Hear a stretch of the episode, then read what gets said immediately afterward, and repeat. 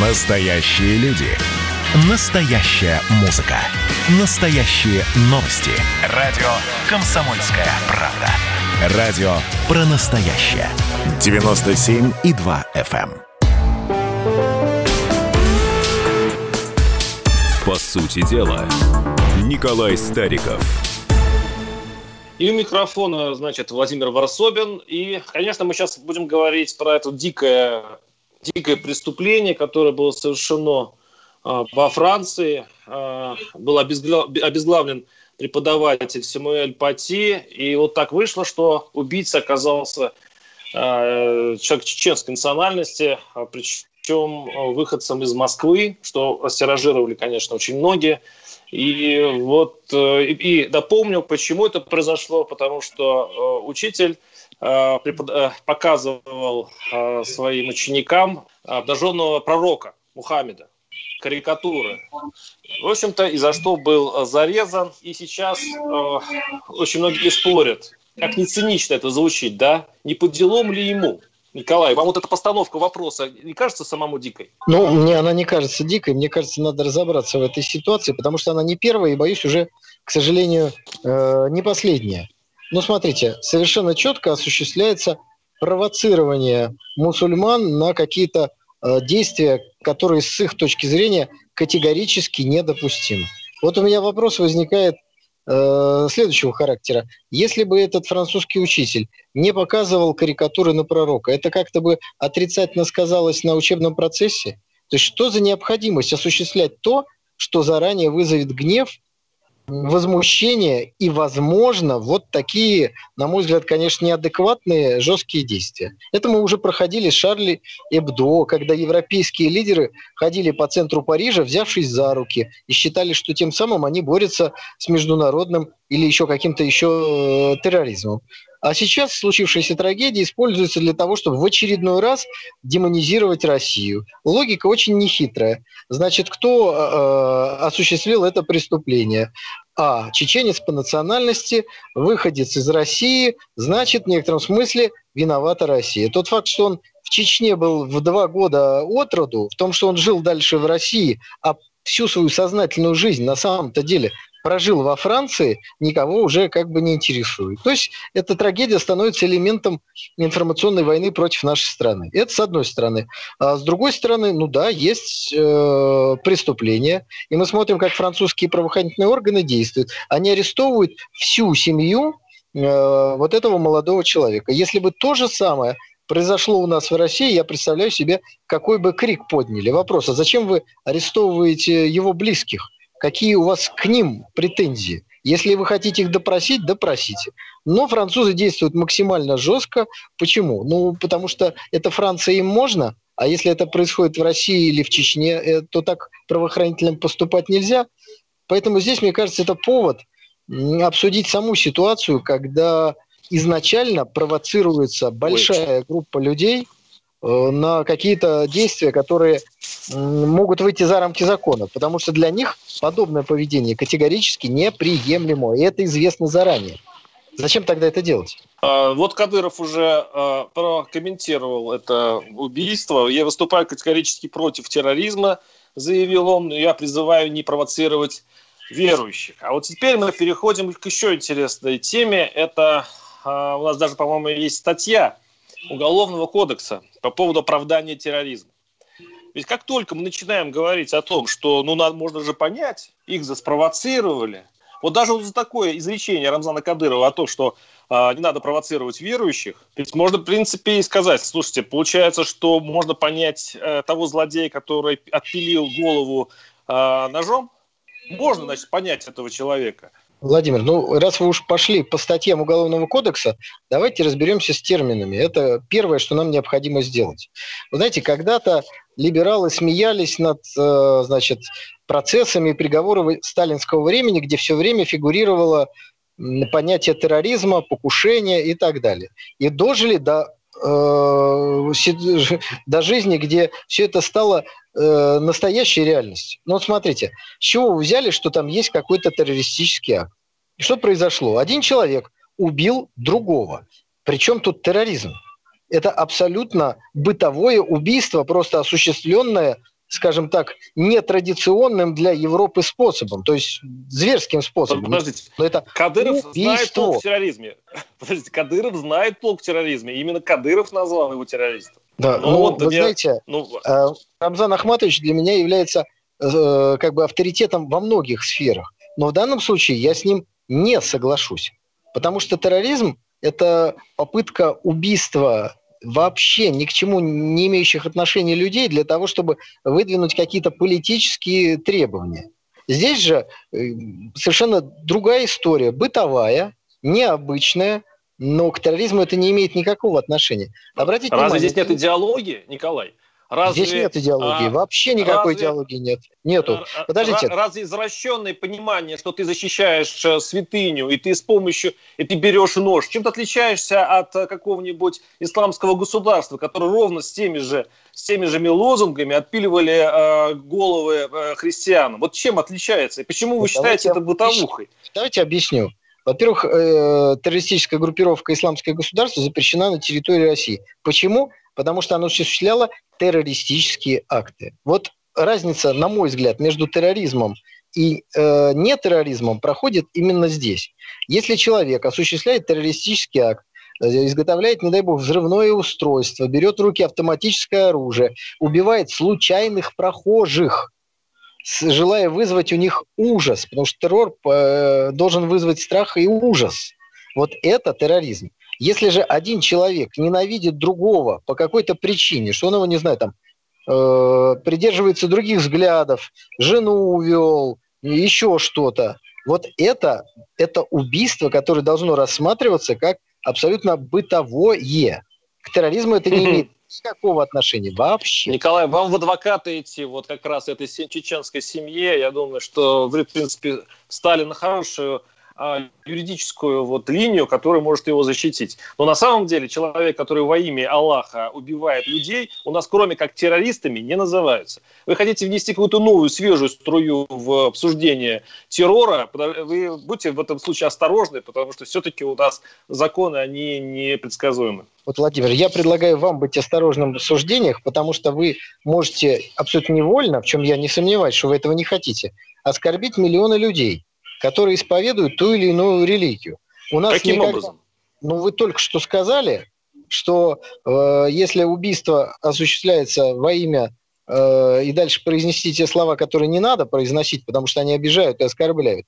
Вот у нас в Уголовном кодексе такого никогда не было написано.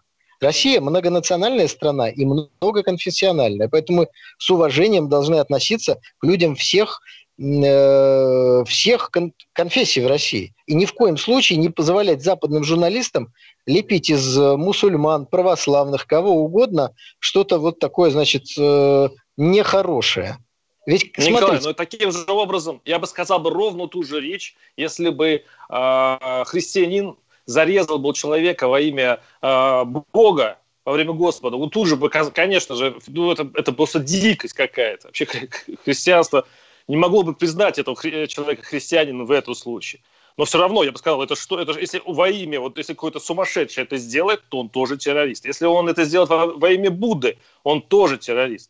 А вы, у вас почему-то какая-то очень странная логика. Я, я, я действительно очень честно хочу ее понять. Да, логика очень простая. Давайте не будем мешать все в одну кучу. Это первое.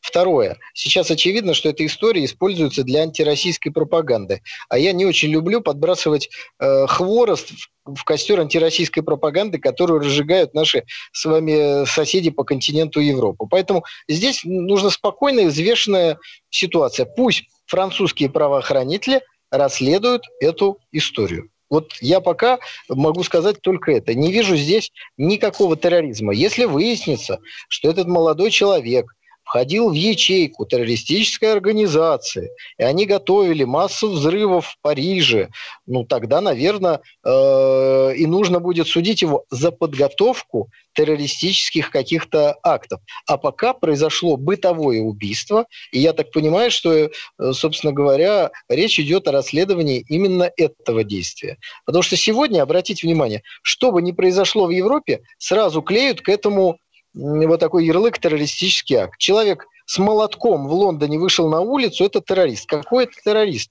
Это какой-то сумасшедший, заведенный, не знаю, там, каким-то, может, наркотиками человек, но какой-то террорист.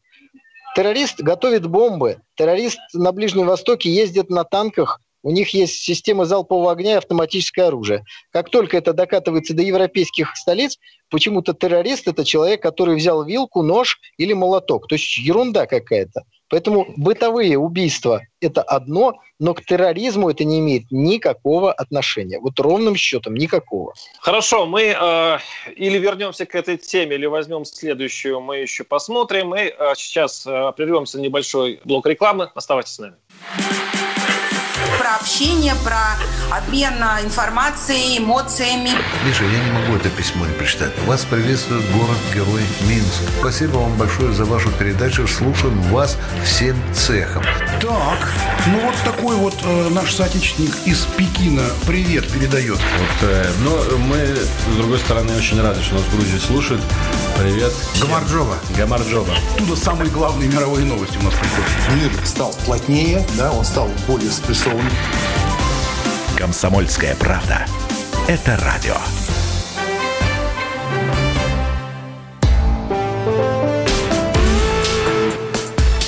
По сути дела, Николай Стариков. Да, у микрофона Владимир Ворсобин. Переходим на карабахскую тему. Сейчас, вот прям сейчас наверняка там умирают и гибнут люди. Николай, мы уже с вами эту тему обсуждали в прошлом эфире, но сейчас, глядя на ситуацию, хочется задать немножко другие вопросы. Ведь может случиться так, а это случается, что Азербайджан побеждает, и Армения на грани поражения. Возможно, потому что сейчас десять процентов территории Карабаха уже у, у Азербайджана, и может так случиться, что скоро войска войдут в Степанакерт, начнется гуманитарная катастрофа и излюбленная позиция России на середине, когда э, не хочется вмешиваться, при том, что Турция вмешалась руками и ногами и вообще становится королем этого региона, мы не можем так долго себя вести. Вот скажите, в случае такого терминального обострения конфликта, в чью сторону нужно принять Россию? А почему вы решили, что Россия должна принимать какую-то сторону в конфликте, где ни одна из сторон спасибо ей за принятие этой стороны э, не скажет? Это первое. Второе. История. Вам, коллега... История Вам... может сказать спасибо а, или вот наоборот. Вы. Давайте, знаете, в История. Высоком стиле мы потом с вами поговорим, потому что разговаривать с матерями, которые получают похоронки, приходится обычными словами, а не высоким стилем, которым вы вдруг, коллега, заговорили. Значит, первое, еще раз, бои идут на территории непризнанного государства под названием Нагорный Карабах. Это государство не признано даже Арменией. В отношении Нагорного Карабаха, который не признан даже Арменией, у России нет никаких обязательств. Это с одной стороны. С другой стороны, Россия, как единственная сторона, заинтересованная в окончании этого конфликта, как никто другой, предпринимает титанические усилия, чтобы закончить это. Но сегодня азербайджанская армия, которая, так сказать, чувствует за спиной поддержку турецких товарищей, а те, в свою очередь, американских товарищей, идет вперед для того, чтобы достигнуть определенных успехов, чтобы потом все равно сесть за стол переговоров. У этой войны не может быть победителей и побежденных в каком-то окончательном варианте, но могут быть победители и побежденные в какой-то краткосрочной перспективе. Николай, маленькая деталь. Лобби, армянское лобби в Америке, оно уже, по-моему, вошло даже в анекдоты. И вы хотите сказать, что при том, что э, турки и американцы даже по, по Сирии, в общем-то, не приходили к общему мнению и не считались особыми союзниками. И вы считаете, что вот и армянское лобби, и совершенно не совпадение интересов США и э, Турции, все равно почему-то вот в этом конфликте за спиной у турков стоят американцы. Вот объясните, как это? Если вы не понимаете, почему Соединенным Штатам выгодно эта война, я начну издалека. Вы начали разговор с перечисления лобби различных национальных, которые существуют в США. Я напомню вам еще об одном таком маленьком, совсем невлиятельном лобби, которое вообще никак не участвовало в приведении нынешнего президента США к власти. Я имею в виду еврейское лобби в Соединенных Штатах Америки. Слышали что-нибудь о таком? Надеюсь, ну, что да. да. Да, есть еще такое государство под названием Израиль, которое очень не любит государство под названием Иран, которая, о чудо, это абсолютно, конечно, совпадение, граничит с Нагорным Карабахом. Более того, территория Нагорного Карабаха раньше входила в Персидскую империю, то бишь в Иран. Поэтому нестабильность в этом регионе дает возможность создавать огромные проблемы Ирану. Ведь речь-то идет не о том, что, не только о том, что Россия может быть втянута в эту войну. Иран может быть втянут в эту войну. По территории Ирана, Ирана уже были обстрелы. Иран заявил, что он не оставит это Иран поддерживает Баку. Иран может поддерживать кого угодно, но он может оказаться втянутым в войну. С территории Нагорного Карабаха под видом боевых действий на территорию Ирана проникают американские, турецкие, азербайджанские, какие угодно беспилотники, неизвестные беспилотники. Могут проникать диверсионные группы под видом «Ой, я ошибся, не знал, что здесь такая граница». Поэтому для вас не очевидно, что создание огненного кольца нестабильности на границе, в том числе и Ирана, выгодно и Соединенным Штатам Америки, которые Иран демонизирует, и только что санкции против него повторили в очередной раз, но и Израилю. Понимаете, здесь все гораздо сложнее и глубже. А поскольку еврейское лобби в Соединенных Штатах Америки и влияние государства Израиль сильнее, чем влияние государства Армении и армянского лобби в Соединенных Штатах Америки, то мы имеем то, что сегодня происходит. Но все-таки давайте поговорим... Нет, на самом деле, конечно, многоходовая такая у вас конспирологическая версия, но которая, по большому счету, еще себя никак не проявилась, потому что США не поддерживает Баку на словах и не, не денежно никак. Ну, возможно, вы, у вас другие источники информации. А, ну, вот как быть с историей, Николай? История с большой буквы «И». Это когда а, мы поддерживали... Ну, сейчас, конечно, говорят, что зря болгар. Мы поддерживали... Это, это вошло в эпос, это вошло в учебники истории. Мы этим гордимся, мы ставим памятники. Мы поддержали... Мы а, вытащили из резни армян. Это тоже вошло в учебники. А теперь, получается, возможно, войдет в учебник еще другая страница, при котором... А, часть Армении погибнет в Карабахе. И мы при этом э, скажем, что, ребята, вы там Пашиняна сами выбирали, это ваша проблема. Но это, может быть, сейчас э, имеет какой-то смысл. А будет ли это разделено нашими потомками? Не зря ли мы отдали армян на растерзание э, Турции и Азербайджану? Слушайте, ну вам так хочется втянуть Россию в войну, что вы Нет, прям я задаю говорите вопрос. Сверхвысоким штилем. Уже кого-то отдали... на растерзание кому-то. Значит, Россия принуждает к миру. Это первое. Конфликт идет, еще раз повторю, я на территории Нагорного Карабаха. Я, говорю, я вам сейчас все отвечу. С этим миром ничего. Значит, если развернется полномасштабная война между членом о дэ ка бэ Армении и Азербайджаном, Россия четко заявила, что она выполнит свои обязательства, которые имеет по о дэ ка бэ. Так вот, задача России в том, чтобы полномасштабной войны между Азербайджаном и Арменией не случилось. Вот это очень, очень и очень важно. Это, это первое. Второе. Россия за свою историю очень многие народы спасала в буквальном смысле от физического уничтожения. Но неблагодарность временная некоторых народов никак не отменяет того факта, что поступить иначе мы не могли. Ну, давайте возьмем, например, Грузию. Грузины были физически спасены от уничтожения путем вступления в Российскую империю через Георгиевский трактат. Грузия дала огромное количество замечательных государственных деятелей э, России, нашей общей государственности, начиная от Багратиона, заканчивая Сталиным.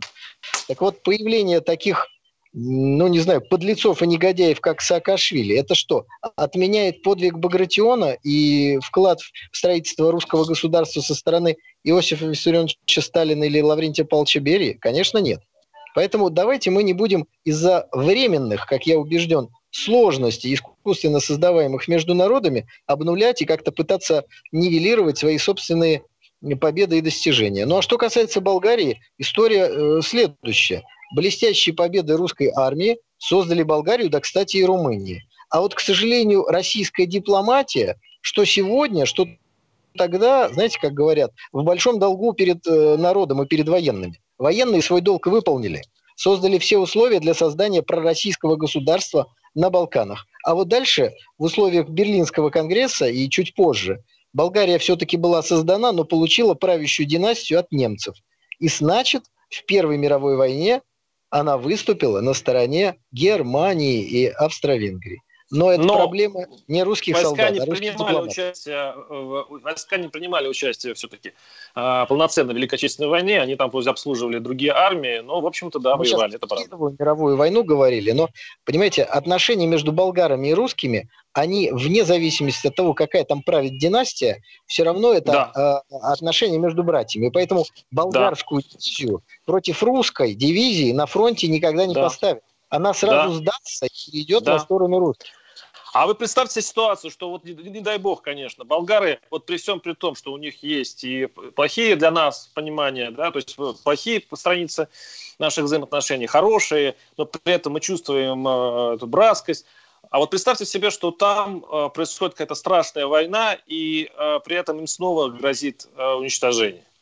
И в этом случае мы себя ведем по-другому. Не тогда, как вот с чего начиналась наша великая дружба, а вот совершенно по-другому. Рационально мы поступим. И, кстати говоря, совершенно правильно вы говорите. Я совершенно согласен. Потому что бросать наших людей под, на чужую землю, хотя в Сирии мы это сделали, ну как бы не очень правильно. Но потом, если это все-таки случится, эта трагедия, когда снова я возвращаюсь, погибнут э, этих братьев очень много. Сохранится ли эта дружба, как вы думаете? Слушайте, вы сегодня пугаете наших уважаемых радиослушателей все время какими-то катаклизмами, резней какой-то, войнами или так далее. Между, между этими э, страшилками вы еще умудряетесь вбрасывать такие мимоходом вещи, мол, зря мы в Сирии э, помогли Башару. Не-не, вы не просто там воевали. Ну, не зря вот, земля чужая, но воевали. Во- во- во-первых, не воевали, а воюем. Не помогали, а помогаем. В Сирии вопрос не закончен. И поэтому сейчас там находятся наши соотечественники, там тренируются наши летчики, там тренируется наш спецназ. И дай бог им всем живыми и здоровыми вернуться на родину. Что почему, касается... почему не потренироваться в других горах? Вы какие горы имеете в виду? Не могли бы конкретизировать, где есть те горы, в которых может сейчас тренироваться наш спецназ, артиллерия и авиация? А я бы их назвал миротворцами. Ну, они, безусловно, миротворцы. Как только они вот, научатся... Вот, я, я про, про, про, образом, про Карабахские горы нет. имел в виду. Ну, нет, Коль... ну, вам, вам хочется все время втянуть Россию в войну. Значит, это... это... вопрос. Это все слушатели слышат. Теперь по поводу Болгарии. Вот вы опять задаете вопросы про Болгарию. Но давайте будем разговаривать как взрослые люди. Давайте, что, Николай, ребята... но только через, не... только через несколько минут, потому что мы уходим на небольшой блок рекламы. Георгий Бофт. Политолог, журналист, магистр Колумбийского университета, обладатель премии «Золотое перо России» и ведущий радио «Комсомольская правда». Авторскую программу Георгия Георгиевича «Бофт знает». Слушайте каждый четверг в семнадцать ноль ноль по московскому времени. А что такое деньги по сравнению с большой геополитикой? Мы денег тут не считаем.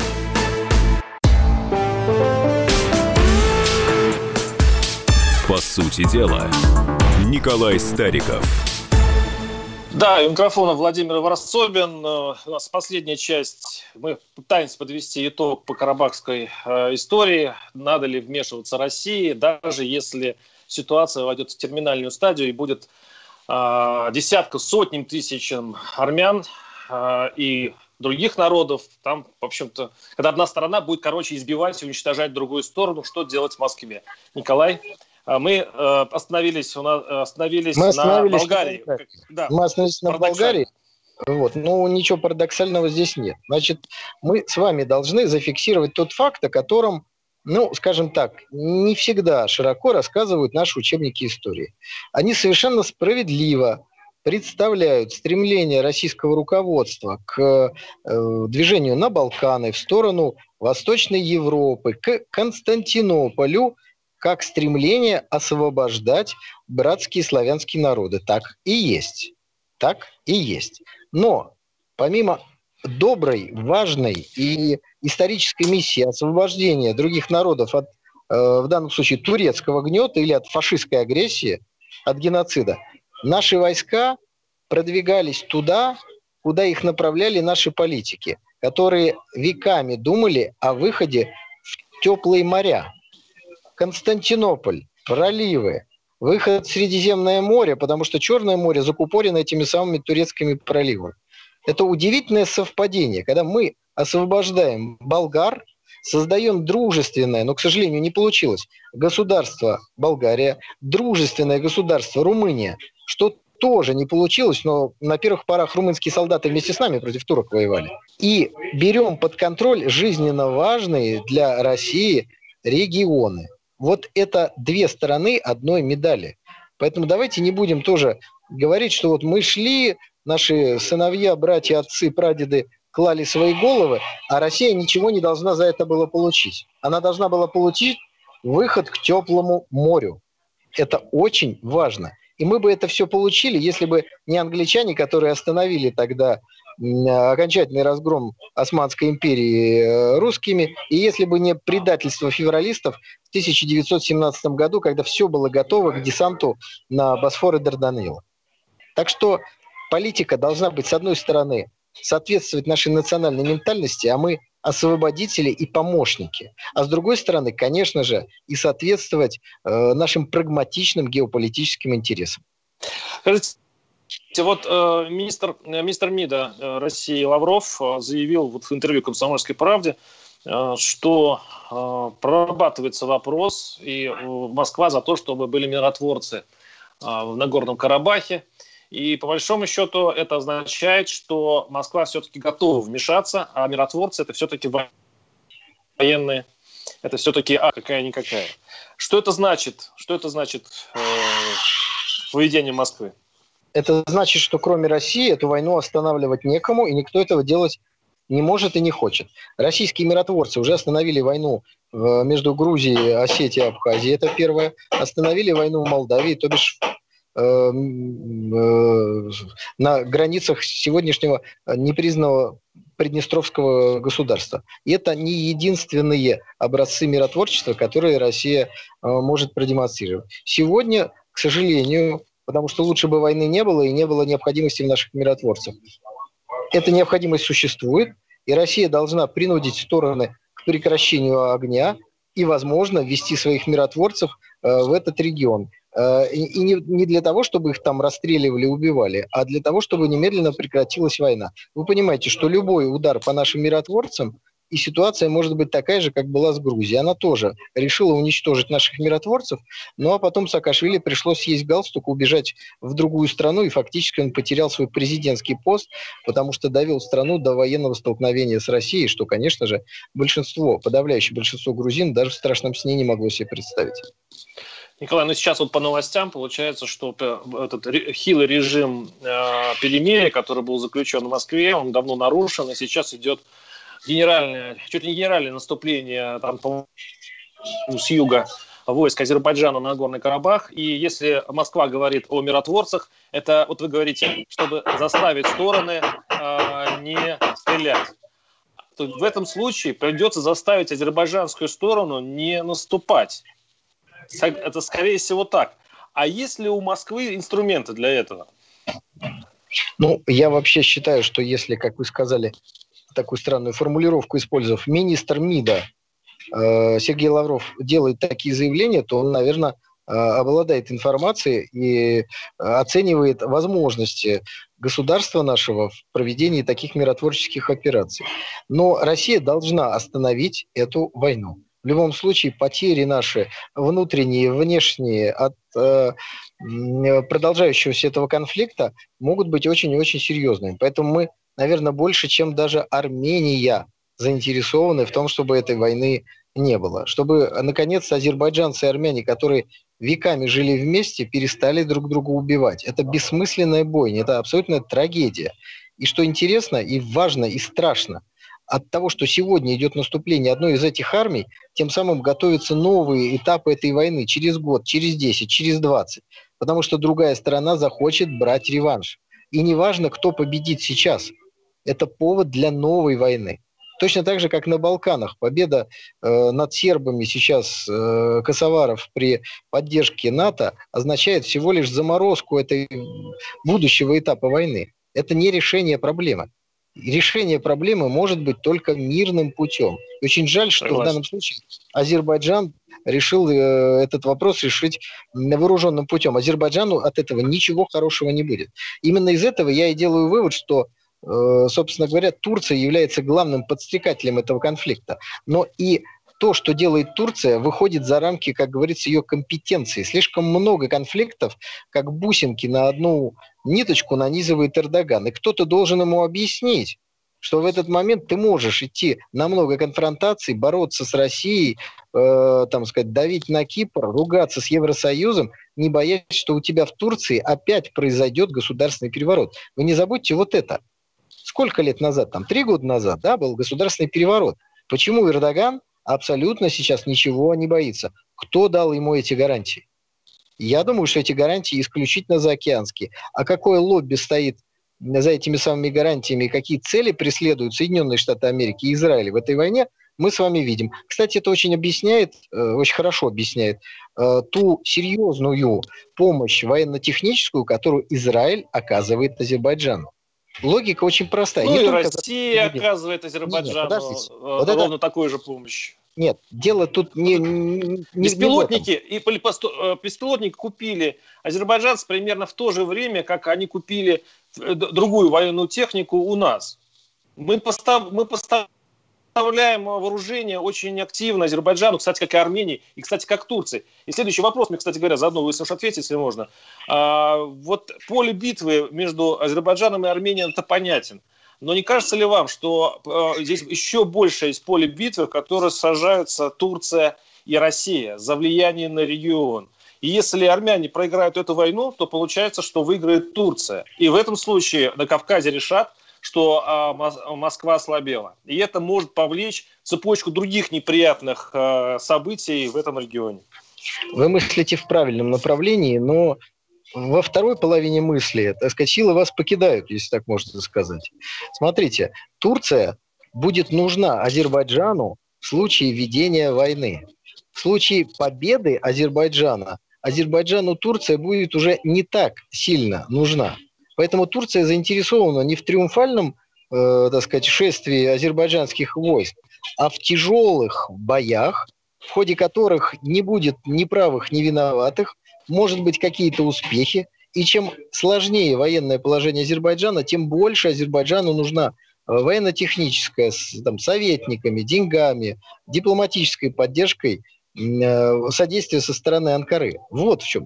То есть Анкара заинтересована в любом течении, в любом течении э, военных действий. Даже представим себе военное Николай, положение... Вы не отвечаете на вопрос. Я про Россию все-таки спрашивал. Я вам отвечаю на вопрос.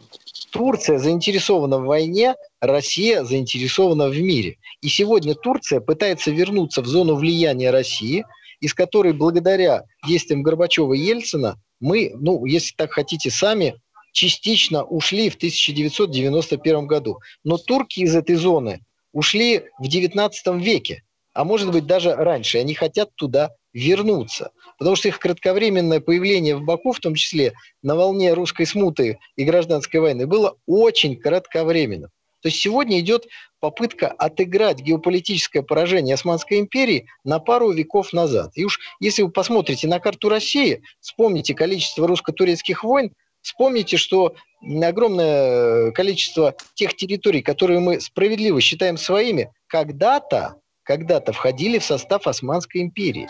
Но если бы проигра... если армяне проиграют азербайджанцам, это будет в Кавказе воспринято как ослабление России? Поражение армянской армии является недопустимым для России, потому что такие, как вы, товарищ Ворсобин, будут дальше пытаться втягивать Россию в войну из-за этого повода. Поэтому мы должны заглушить этот конфликт, заморозить его глубокой заморозкой.